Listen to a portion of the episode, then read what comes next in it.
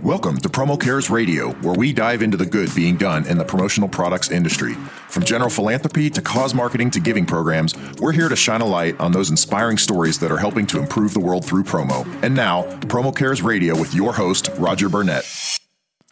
This is Promo Cares Radio. My name is Roger Burnett, co founder and president of Promo Cares. Promo Cares is a 100% volunteer initiative created to lift up and recognize companies in the promotional products industry using their businesses as superpowers for social good. We help suppliers, distributors, decorators, service providers, and end buyers alike become a bridge for positive social impact. We do this through best practice sharing, online and in person collaboration efforts, and helping organizations with their give back work by marketing their efforts and telling their stories. It's been a wonderful, difficult, time consuming, but immensely rewarding year of Promo Cares Radio podcasts. And as we close the calendar year that is 2018, it seems only fitting to take a look back at the nine hours of conversation had on the podcast this year. In doing so, a number of themes revealed themselves, and specific guests brought compelling thought processes to the reasons behind using their businesses as superpowers for social good. So join me, if you will, as we take a look at these themes and examine how our guests express the commonality amongst them, regardless of their position, gender, age, background, or experience. In this episode, we take a look at the people behind the scenes at the organizations in the interviews and the struggle that each of them has encountered on their quest towards injecting purpose in their business with respect to authenticity. Frequently, fears of a lack of authenticity will hold people back in their attempts to start their own journeys towards purpose. Listen in as each of our guests share their thoughts about that struggle and the way they've approached it individually. We started out with this idea of making a shirt that has a living wage model. We meet this company for Kansas City nonprofit called Global Orphan Project that started this initiative and they come up to Vancouver, Washington. They're showing us this fabric. They're scarring. Like we start asking questions. Where's this fabric from? And they're like, it's from India. Like, whoa.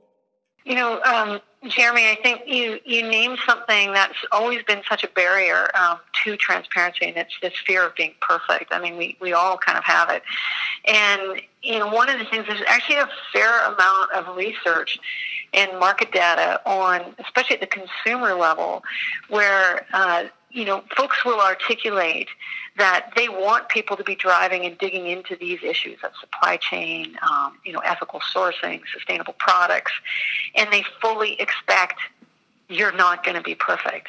You know, it's like 83% of people will forgive you if you screw up on the journey because they know it's a long, hard haul. And, and I think once you start to see that and understand that, we have a, a word at Fairware um, that we use a lot called flawsome, like awesomely flawed.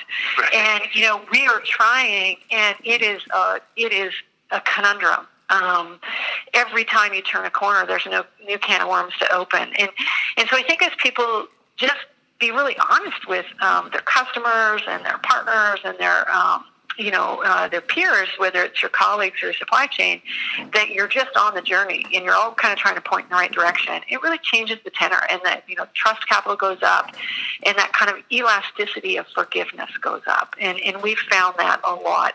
You hit the nail on the head too. It is this um, this newer generation.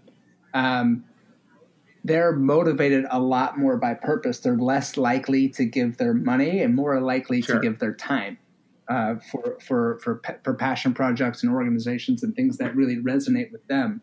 And I have to say that um, in, in with Sweda when they launched this campaign, this is the vibe that that I got from them, and it was and it was really the reason why it was a no brainer for me to say yes and just jump in and say, okay, whatever this is, I'm in and that's this.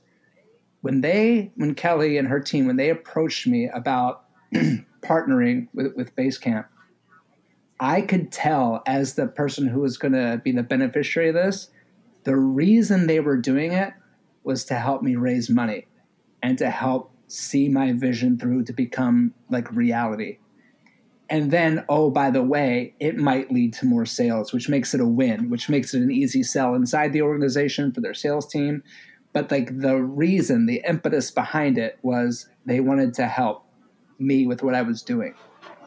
And so I think in creating these campaigns that that is always what really is like the precursor to success or failure of a campaign. A lot of times organizations will will say like, okay, wow, uh, cause marketing uh, works for the bottom line, so let's go find something to to, to right. cause market for, and they just you know whatever. When the passion is present first, and the reason that you do a, a, cause marketing campaign is because you want the person you're trying the, the people, the community, the whatever it is you're trying to help, you want them to win, then everything else sort of just works.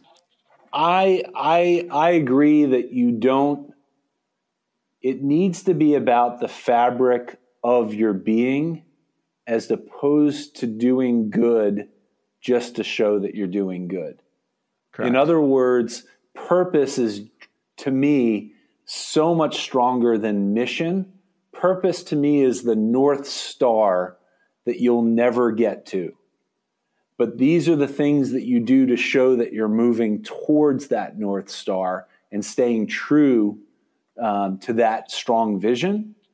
Mm-hmm. Um, so to me, I, I don't buy into this in the world that we live in that you do it from an altruistic um, and you do it from not to say that you ha- always have to shout it from the rooftops, but I would say, why wouldn't you want to flaunt or be proud of what you do, and to be share that sharing that with your customers, your employees, your suppliers, to to shine a light on. Before I got engaged in understanding um, social responsibility and thinking about it, it, it, it stopped going from this um, maybe kind of like binary thing the way I thought about it before. Like you were compliant or you're not compliant, or you were safe or unsafe, or you were the, or, or you were you know environmentally friendly or not environmentally friendly. To thinking about things in a more of a continuum, um, and our goal is to move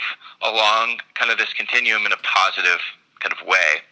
And to do that required us to actually say, okay, so where are we on the continuum today? How are we doing? And it, it was a, it was harder than you might imagine to actually generate real data to kind of support where are we on this kind of journey that we're on. And um, but we but we spent a lot of time at it and thinking about it um, to to create some of kind of this data to say here's where we are, and then we said, gosh, is that scary to share because you know we want. Um, from a reputational standpoint with customers, you know, you never want to say, or you're scared to say, well, not everything is 100% perfect all the time.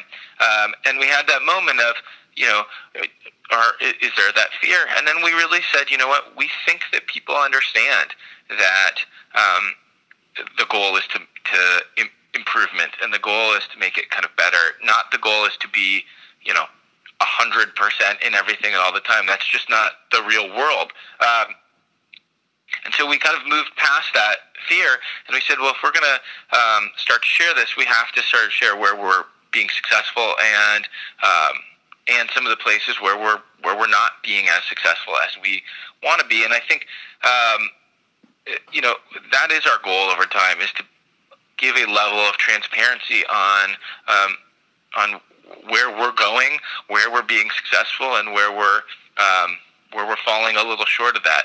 Um, and we hope and we believe that our customers are going to understand um, that that is kind of that's the reality of, of um, building product in a supply chain that's global and that are going to appreciate that we're that level kind of of transparency. And and I think that we're frankly um, our industry um, and Sanmar in general are, are behind the curve in terms of just the level of transparency that we need to share um, externally. And I think you're going to see a lot more from Sanmar over time and a lot more from our industry over time because I think that uh, it's the right thing to do. I think our end users are going to demand it. Um, and I think that that's just uh, that train has kind of left the station and it's not going back. Your supply chain is this kind of secret, private thing that you don't share. I don't think that world. Uh, ex- of this, Tanya, really is what when promo cares got started.